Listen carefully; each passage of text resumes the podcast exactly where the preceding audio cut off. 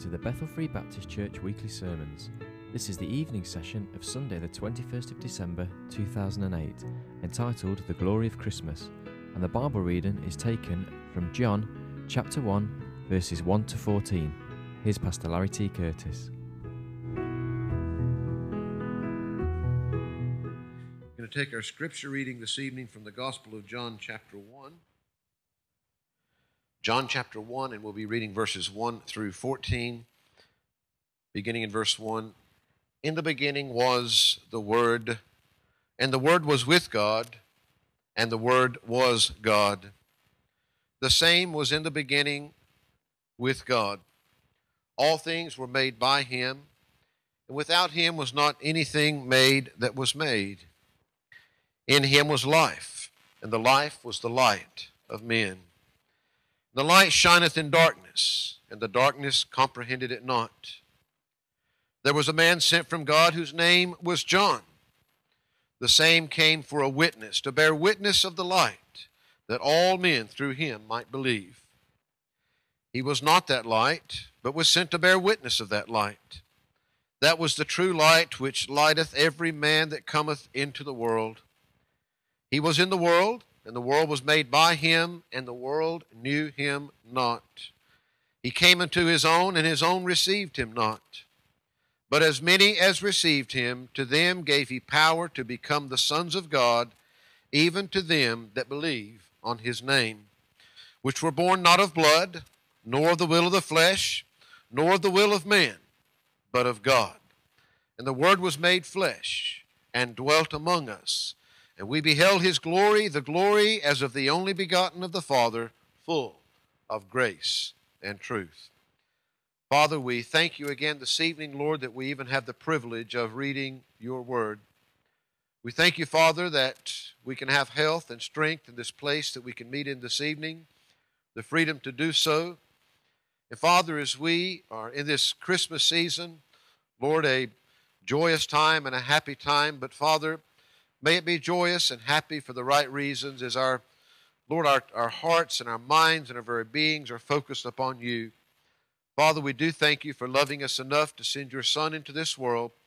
Lord, we know that he came for this for the specific purpose to die for our sins that we might have life. Now we pray as we look into your word again this evening, we pray, Lord, that you would take and just speak to our hearts in these next moments. Lord, may there be something there. You know the heart of each and every person that is present here this evening. Father, may you take and speak to the heart those words that are most needed. For it's in Christ's name we pray. Amen and amen. For any of you that took part in the distribution of the leaflets that we passed out in the neighborhood this past week, one of the little clippets that was in there said this if our greatest need had been information, God would have sent us an educator. If our greatest need had been technology, God would have sent us a scientist. If our greatest need had been money, God would have sent us an economist. If our greatest need had been pleasure, God would have sent us an entertainer. But our greatest need was forgiveness. So God sent us a Savior. Now, those words, you may have seen them or heard them before. Don't even know who to give credit to them, but they speak a lot in a few words.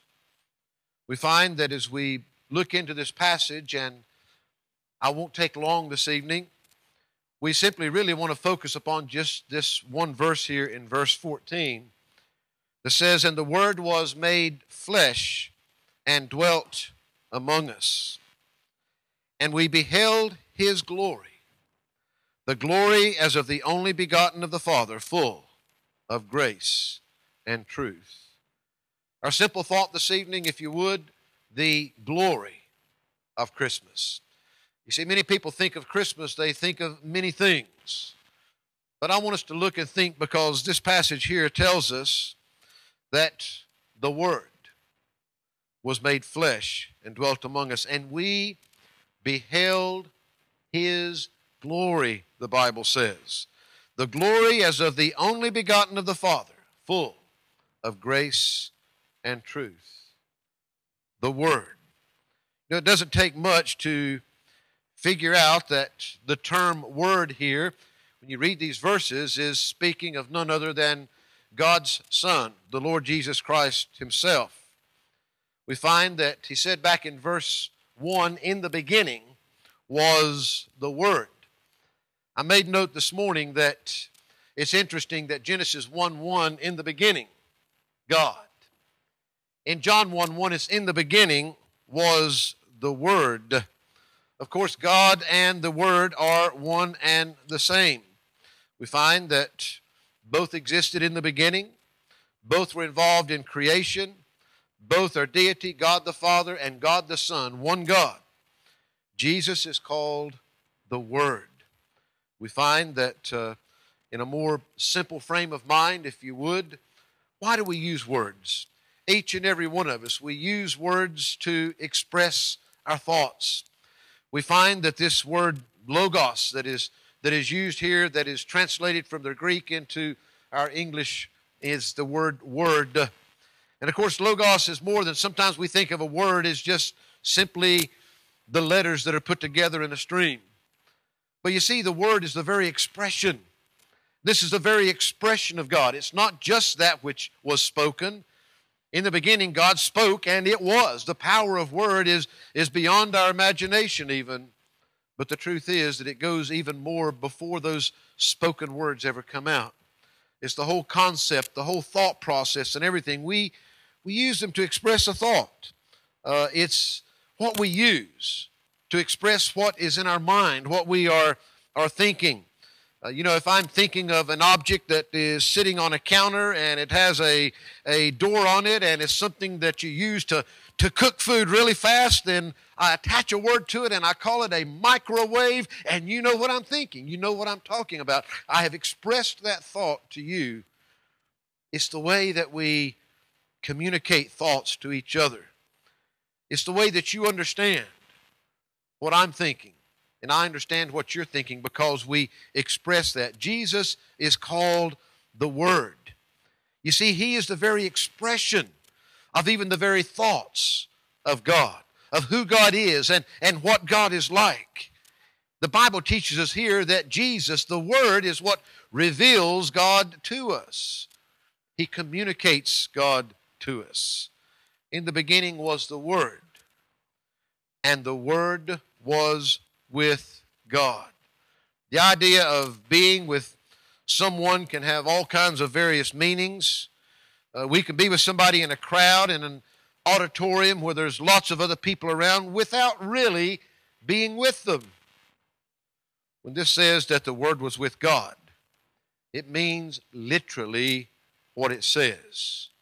You see, Jesus is closer to God the Father than any other person in the universe, with the possible exception of the Holy Spirit, because the three of them are all in one together, equally close. In verse 18 of this same chapter, it says, No man hath seen God at any time.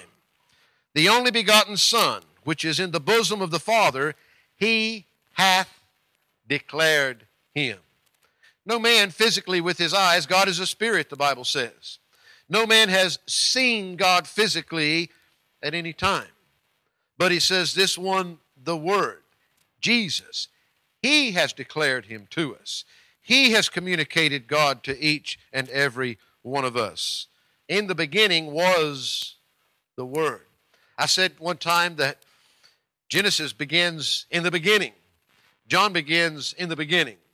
The only difference is in the beginning, when uh, God speaks of it in, in Genesis, we find that that beginning point God already existed. And that one that existed created everything that we know, everything that we see, everything that we are. John says, In the beginning was the Word. The problem is that that beginning goes in both directions. For all of eternity, He was already there when God created everything that was because the Bible teaches us that He was the Creator Himself. Some will try to explain away that the Word here is the Lord Jesus Christ. Some will say that Jesus was a great teacher. And you know, we know that he was the greatest teacher that ever walked the face of the earth. Some would give it that he was a mighty miracle worker, that he surely performed feats that nobody else could perform. Some would say that he was a great man, that he set the greatest example for all to follow, and all of these things. And surely we would admit that Jesus was all of these things. But the Bible says here, in the beginning was the Word. The Word was with God. The Word was God.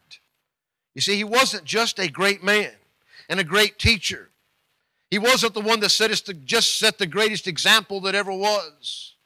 He wasn't the one that showed all the compassion and love and all of those things alone. He was God in the flesh. We know. We speak of the Trinity. We speak of a, of a triune God, one God, three persons, and nobody can ever explain it. How many people have you heard? How many illustrations have you heard me give in this very church over the years? But nothing fully satisfies it. Why? Because we know nothing else to compare it to. Oh, we can look at the little things like body, soul, and spirit that we are. We can look at the different things that make up light and the different things that make up water and all of these. They're one unit and yet they're made up of all these different entities, but nothing fully explains God because there's nothing else in the universe like God. You've heard me say to you before. You know, it's amazing how we use our words to describe things a lot of times. What did it taste like? Well, kind of like chicken. You know, we always compare it to something that we know. The trouble is, is that we try to describe God. The Bible is teaching us here that it was the Word, Jesus Christ, coming in the flesh that declared God to each and every one of us. Verse 2 here, of course, again, referring to the Lord Jesus Christ, the same was in the beginning with God that same word, that same Jesus. We find in Proverbs chapter 8, verses 27 to 30, when he prepared the heavens, I was there. When he set a compass upon the face of the depth, when he established the clouds above, when he strengthened the fountains of the deep, when he gave to the sea his decree that the waters should not pass his commandment, when he appointed the foundations of the earth, then I was by him as one brought up with him, and I was daily his delight, rejoicing always before him. You cannot separate the two. Verse 3 says, All things. Now, again, what does the word all mean? We don't even need to go back to the Greek or anything. All things, he says, were made by him, and without him, without Jesus, without the Word, was not anything made that was made. Colossians 1, verse 16 to 17. For by him were all things created that are in heaven and that are in earth, visible and invisible, whether they be thrones or dominions or principalities or powers, all things were created by him and for him, and he is before all things, and by him all things consist. Hebrews chapter 1, verses 1 and 2. God, who at sundry times and in divers manners spake in time past unto the fathers by the prophets, hath in these last days spoken unto us by his Son, who he hath appointed heir of all things, by whom also he made the worlds. In the beginning was the Word. The Word was with God, the Word was God. The same was in the beginning with God. All things were made by him, and without him was not anything made that was made. Verse 4 says, In him was the life, and the life was the light of men. In him was life. Well, because he was the creator. He was the very creator of life. Life did not begin without him, and we find that life cannot consist without him. In him was life because he is God. In him was life because he went to the cross to die for us that we might have eternal life. Yes, all life was in Him. He created us in the beginning. He gave us life. He breathed into us and made us a living soul. That same God that created us then came in flesh. He went to the cross. He died for our sins that had to be atoned, that had to be paid for, so that you could have eternal life. If we could just grasp just how much that God loves us, what He was willing to go through. That's what Christmas is about, folks. That's what we're celebrating, whatever day of the year that it was that He was born. We're celebrating the birth of Jesus Christ, God entering this world in the flesh, knowing that He was coming to die on the cross for you. He wanted to pay for your sins. He wanted to give you eternal life. The Bible teaches that it's not His will that any should perish. God wants you to have that life. He is the life.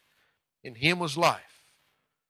Because when he died upon that cross and they placed him in that tomb, it couldn't hold him, praise God. they found an empty tomb on that third day because he conquered death. You see, death sometimes can be a little frightening. You know, I don't, I don't know of anybody that wants to take number to be the next one to, uh, to meet death. But as Christians, we don't have to fear death. You know, I'm, I'll be quite honest with you. You know, in, in my flesh, I'm, I'm just like the Apostle Paul. You know, sometimes you're kind of torn between. If I get to thinking about heaven, and I get to thinking about what it's going to be like, and I get to thinking about being face to face with Jesus Christ and face to face with God, when I get to thinking about leaving all the problems and the difficulties and the, and the troubles of this life behind sometimes, yes, I can just glory in the fact of what it's going to be like. But at the same time, in my flesh, you know, I have a family that I love very much, and I love being with my family, and I love being around my family, and, and I love many of you. And the truth is, is that I'm not raising my hand to be the next one to go. But I can say in my heart, with absolute certainty, but because that Jesus Christ came in the flesh and died upon that cross and rose the third day, and I'm not ashamed to say to you this evening Folks, this is one place that I will put all of my eggs in one basket. My trust is totally in Jesus. I know me better than anybody here. My wife probably comes the closest, but I know me better than anybody here. And I know without a doubt that it's only by God's grace. It's only because of who Jesus Christ is. You see, if Jesus Christ isn't all that He says that He is, if Jesus Christ isn't the hope that I've placed all of my hope in, then I want to tell you this evening, I have no other hope. He is my only hope. If the God that created me and placed me here did not love me enough to do what was necessary, because it wasn't God, but He gave you and I a choice. He gave you and I a choice just as He gave Adam and Eve a choice, that first man and that first woman. Can I repeat this to you one more time? You know, the question of whether God loves you is not in question.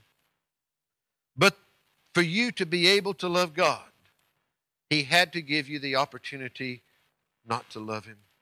You had to have the choice. If He had created a robot, He could have created a, a, a, computer brain that would never make a mistake, that would never get anything wrong, that would never sin, that would never do anything. But your computer can't love you. If He created a robot, if there hadn't been that choice, the choice to love also is the choice not to love.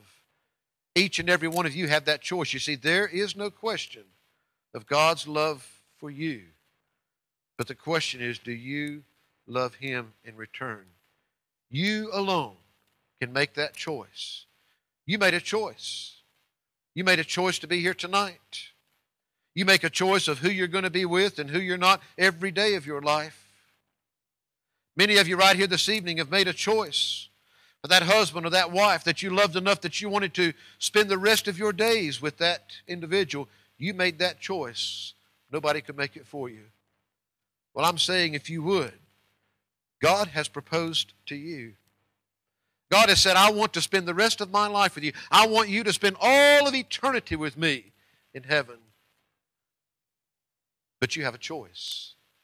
You can accept that or you can reject it. Each and every one of us. The life is the light of men.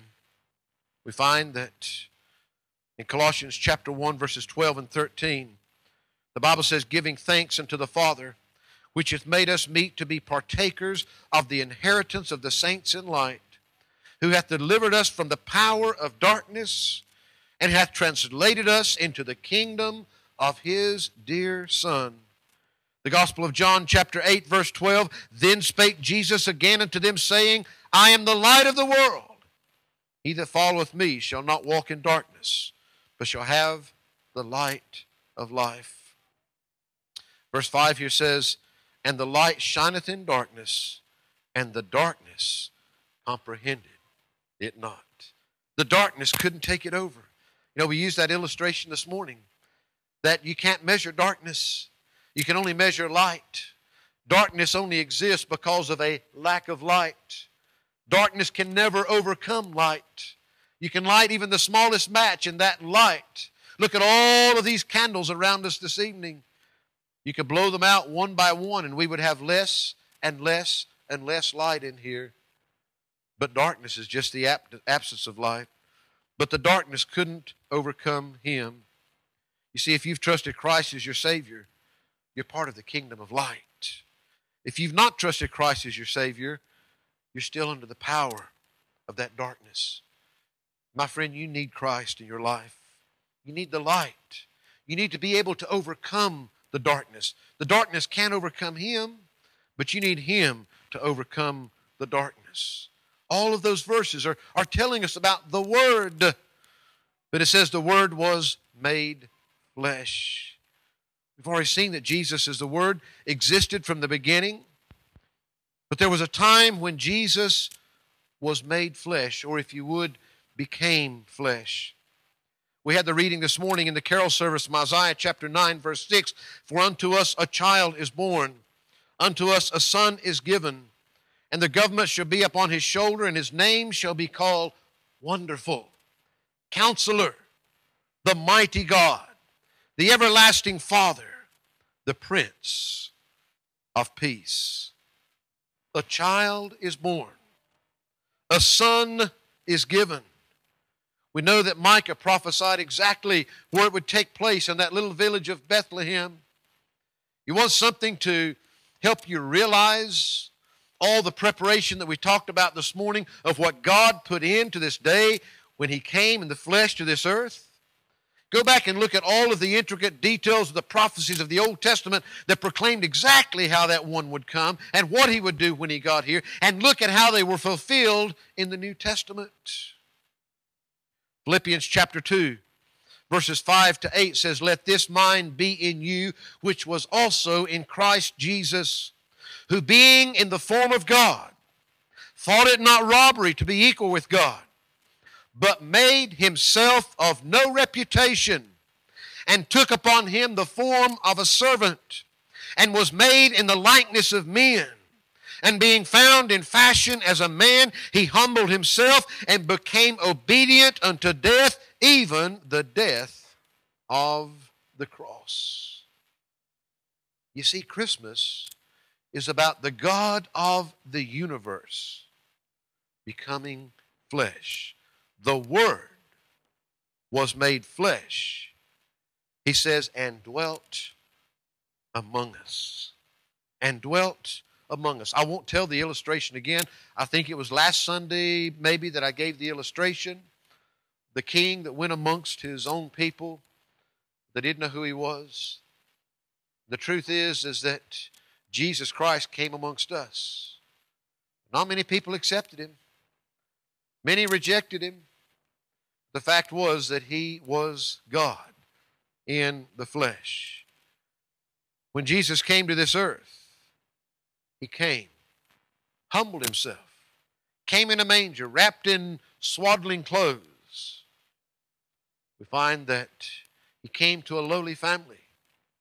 He didn't come with royalty, living in the, the, the, the castles and the, and the palaces. He was among all of the sin of this world, and yet completely sinless. He was among all of the sickness, the frustrations, the difficulties, the unfairness, everything that you have had to face. He overcame it all for you. I know, please. I know. I sympathize with you. I know. Have you ever had your children say to you, that's just not fair? We say that to God a lot of times. God, that's just not fair. And it may not be fair in our thinking, in what we see, in all that there is. Oh, but I want to tell you, my friend, God is never, never, never wrong. He can't be wrong. He knows what you need. We know what we think that we need a lot of times. And a lot of times, what we want certainly is not what God has felt that we need at that time. But God is God, and He's on the throne, and He came literally in the flesh to live and dwell amongst us. The Bible says, and we beheld His glory. The glory as of the only begotten of the Father. You see, John, the one that was writing this, he was an eyewitness. He could say, I saw the glory of his miracles. I saw him when he fed the 5,000. I saw him when he, when he healed the blind. I saw him turn the, the water into wine and raise Lazarus from the dead. John could say, I saw the glory of a sinless life, the only one that ever existed. When others would be unreasonable, Jesus was always right. When others would lose their tempers, Jesus never lost his. When others sought their own glory, Jesus only sought to see the Father glorified. When others lied and stole and cheated, Jesus was above it all. Jesus could say, I saw the glory, or John could say, I saw the glory of his death. We could turn back and we could read Isaiah 53. We won't read all of it, but let me just give you these few verses. Verse 6 says, And all we like sheep have gone astray. We have turned everyone to his own way, and the Lord hath laid on him, Jesus, the Word, the one that became flesh and, and dwelt among us, hath laid on him the iniquity of us all. He was oppressed and he was afflicted yet he opened not his mouth. He is brought as a lamb to the slaughter, and as a sheep before her shears is dumb, so he openeth not his mouth. He was taken from the prison and from judgment. Who shall declare his generation? For he was cut off out of the land of the living. For the transgression of my people was he stricken. He made his grave with the wicked, and with the rich in his death, because he had done no violence, neither was any deceit in his mouth. Remember, this was Isaiah writing, what, some 700 years before the event even took place. Oh, John saw the glory of a resurrected Lord. He saw the glory of his ascension back into heaven to be with the Father. And of course, this same John would later see the glory in a whole different way. when the book of Revelation that we have, that gives us the wonders of heaven and what's before us, when all of that, John was allowed to get a glimpse of that. The Word was made flesh and dwelt among us.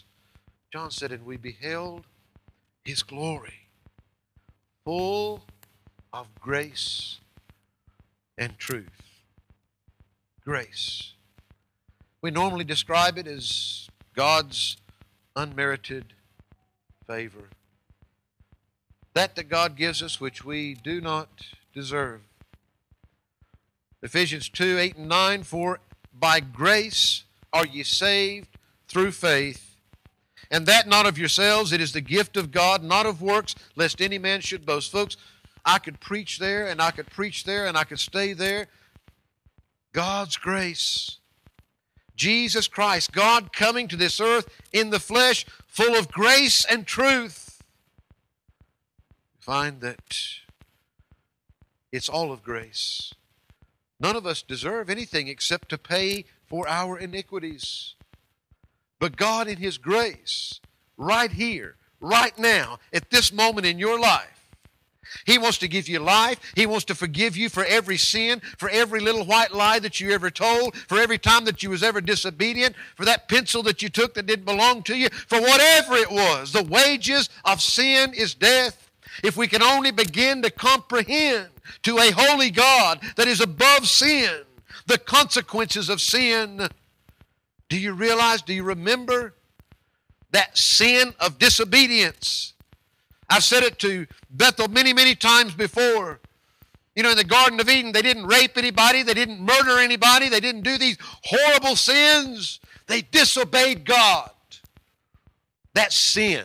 That sin is what brought death into this world. It's what brought the curse of death upon this world. That's not the way God created it. That's why. Mark this now. God has created this earth, and He's given you a choice. We made the choice of sin and the consequences that come with it, but there is another place. That's the place where God dwells, which is above sin, where there is no sin. And do you realize that even here this evening, if I would be blessed enough to have right here in this congregation this evening the most honorable person that's ever lived on the face of this earth, the most moral person that's ever lived. I mean, if you've got it more right than any other human being, if God let you into heaven on your merit, that one lie that you told, that one time that you were disobedient, that one sin that you committed would destroy heaven for all of eternity because with that sin would enter in death into that place called heaven. God wants you there. And He wants you to have life. And the only way to have life is to be without sin. And the only way to be rid of your sin is to pay for your sins. The wages of sin is death. But the gift of God is eternal life through Jesus Christ our Lord. He wants you to have that life. He's paid for your sin. You just have to be willing to admit it. Yes, it's a humbling thing. Yes, it's a humbling thing to say, Yes, I admit I'm a sinner. I've sinned against God. And I don't deserve forgiveness. But I seek that forgiveness because I want life. And I want that life for all of eternity. And Jesus Christ. That's why I can come to God and ask for forgiveness because Jesus paid for my sins. He died. My sins have been paid for because He did it. Lord, forgive me because of what Jesus did, not because of what I can do. I can do nothing except humble myself and plead for mercy and know that what Jesus Christ did was sufficient. Grace and truth. John chapter 14, a wonderful, wonderful chapter. Verse 6 Jesus himself, just prior to being led into the Garden of Gethsemane, prior to being led to the trials and facing Calvary, Jesus told his apostles there, He said, I am the way, the truth, and the life. No man cometh to the Father but by me. He is the only way, but He's the way for you this evening. He is truth. What He does is true. What He stands for is true. It's truth. It's impossible for Jesus to sin. It's full of grace. He satisfied the, the need that truth has for sin to be punished. He was full of grace and truth. Psalm 85:10 says mercy and truth are met together. Righteousness and peace have kissed each other. What God went through, He came into this world. He came in the flesh. The Word was made flesh and dwelt among us. And we beheld His glory. The glory is of the only begotten of the Father full of grace and truth. Folks, we're celebrating Christmas. But Christmas is, and listen, I love Christmas. I love the fact, I, I, I, love this year, God willing, we'll have five of our six children with us, and, and I look forward to spending that time with family. I look forward to it. But the truth is, the only reality, the only reason that we celebrate Christmas. You know, God wants us to enjoy ourselves. The people of God always had festivals all through the scriptures, but in the right way. We don't have to be involved in the sins of the world to enjoy Christmas. We ought to be thankful, just like I say every Easter. every Sunday ought to be Easter to the Christians. Yes, we take that day and we, we celebrate His resurrection. We should be celebrating the fact that God Himself became flesh. You see, the glory of Christmas, the only true glory of Christmas, is the Lord Jesus Christ. But this Christmas, will you know that glory of Christ? Does He have a place in your heart? You see, I'd, I'd have to admit to you that if you're here this evening and if you don't know Christ, if I could if I could take and twist your arm behind your back hard enough that you would accept that truth, I would do it. If I could get in your face and scream and shout something that was enough to, to shake you up that you would do it, I would do it. If I could love you and, and, and hug you, if, if there was something that I could do personally, that you could leave through those doors this evening knowing that your life that you have now in this flesh will not end at the grave one day, but that this is just a, a dwelling place, a tabernacle, but that you are alive for all of eternity because of Jesus Christ. If I could do that for you, I would, but I can't. No matter how bad that I want to, I will love you despite whether you receive or you reject. I still love you. You know that there's nothing you can do to make God love you any less. There's nothing you can do to make Him love you any more. He loves you perfectly just like you are. That's why He's done all that's necessary. That's why we're celebrating Christmas. That's the glory of Christmas that God Himself humbled Himself and came in flesh to this earth to die for your sins.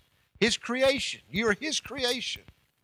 And yet He came to die for your sins so that He could offer you life everlasting, life without sin, life eternal in the heavens. Father, I thank you this evening for our time. Lord, I know that I've skipped over a lot of this hurriedly for the sake of time this evening. But Father, I pray that you can take this simple verse, that you can help it to find a resting place in the hearts of each one here this evening. Father, I don't know anybody's heart except my own. And I know that even with myself, that the Bible teaches me that the heart can be deceitful above all things. In reality, it's only you that really know our hearts. But Father, I thank you that I can have that certainty within me this evening of knowing that I belong to Christ. Lord, I thank you for loving us enough to be willing to come to this earth, to live the life we couldn't live, to die the death that we deserved. Lord, to raise yourself that third day to conquer death, hell, and the grave for us, that we might have that gift, that free gift to accept right here this evening. Father, I would like to pray especially this evening for anyone in our presence that does not know Jesus Christ as their Lord and Savior. Father, they don't need religion. They don't need the Baptist. They don't need any church or organization. They need Jesus Christ. They need Jesus Christ. They need to know Him personally. They need to accept that wonderful, the greatest gift of all eternity, that gift of eternal life that you've come to offer them.